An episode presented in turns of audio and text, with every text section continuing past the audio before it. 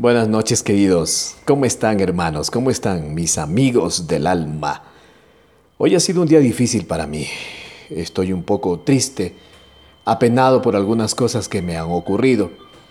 Pero mientras oro, mientras escucho un poco de rock clásico aquí en mi oficina, quiero compartir unas breves palabras con una especie de reflexión hacia con ustedes porque sé que nos hace bien a todos escucharnos los unos a los otros y saber que nos necesitamos, pues no estamos solos.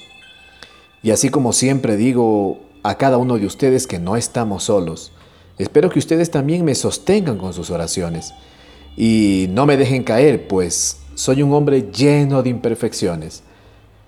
Y a la vez siento la necesidad de ser grato con Dios por lo que Él hace conmigo y en mi vida. A diario, todos los días.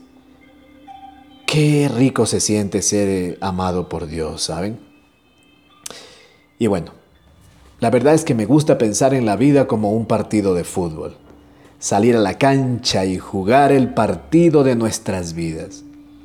Espero que a todos les guste el fútbol, más que sea de arquero. la mayoría de pecados que cometemos es por negarnos a salir a la cancha pues preferimos ver jugar a otros. Es más cómodo. Y si pierden, bueno, no fuimos nosotros, ya que es más placentero criticar y tratar mal a los jugadores que hacernos cargo de nuestras propias vidas, de nuestras actitudes. No estamos en sus zapatos, ¿no verdad? No estamos en la cancha, o sea, no estamos jugando el partido de nuestra vida.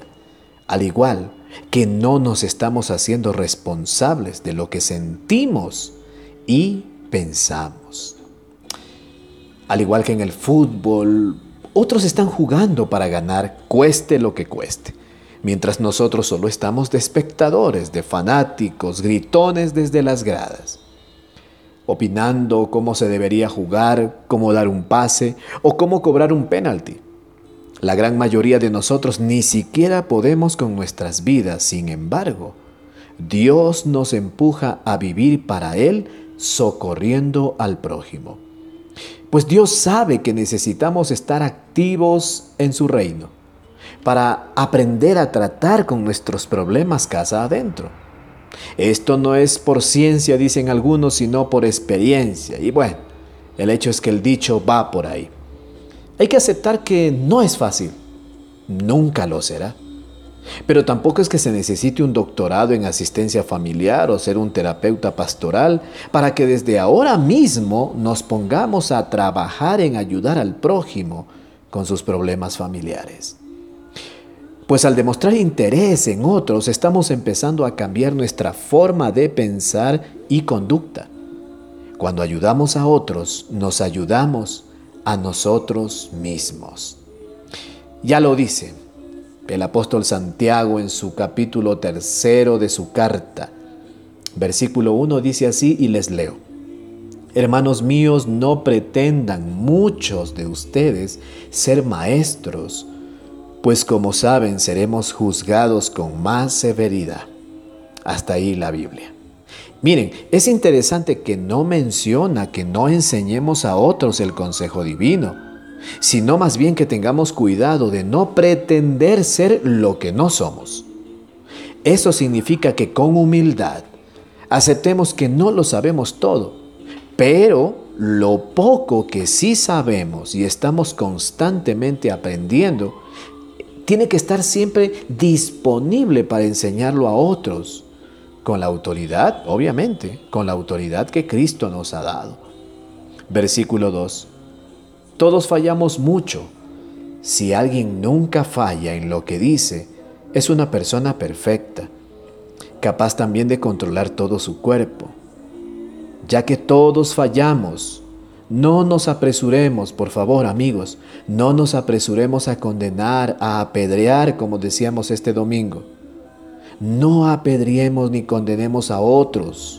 No, por favor, no los condenemos, no cometamos ese error garrafal, horrible, muy detestable de condenar a otros.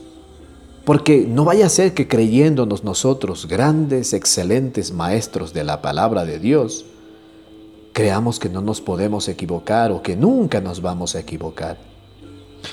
Queridos, hemos pecado y necesitamos arrepentirnos de abandonar el consejo de Dios y permanecer en las gradas haciendo de todo menos salir a la cancha a jugar el importantísimo partido de nuestras vidas. La verdad es que Dios no nos llamó a ser espectadores, sino a involucrarnos, a ensuciarnos las manos trabajando en su reino, a orar con tal violencia que se sienta más duro que un tsunami, temblor o terremoto. No te conformes con ver a otros anotar goles. Sé tú mismo el que vive esta experiencia y se prepara para hacerlo, dejándose amar por Dios e instruir por el Espíritu Santo. Para terminar, oremos. Señor amado, necesitamos el bautismo con el Espíritu Santo y fuego, ese poder para vivir y testificar de ti a los demás. Te rogamos, Señor, bautízanos con fuego de lo alto. Amén. Recuerda que la iglesia eres tú. La fe empieza en casa. Sé iglesia. Esforcémonos y seamos valientes. No se olviden de orar por mí. Les envío un abrazo.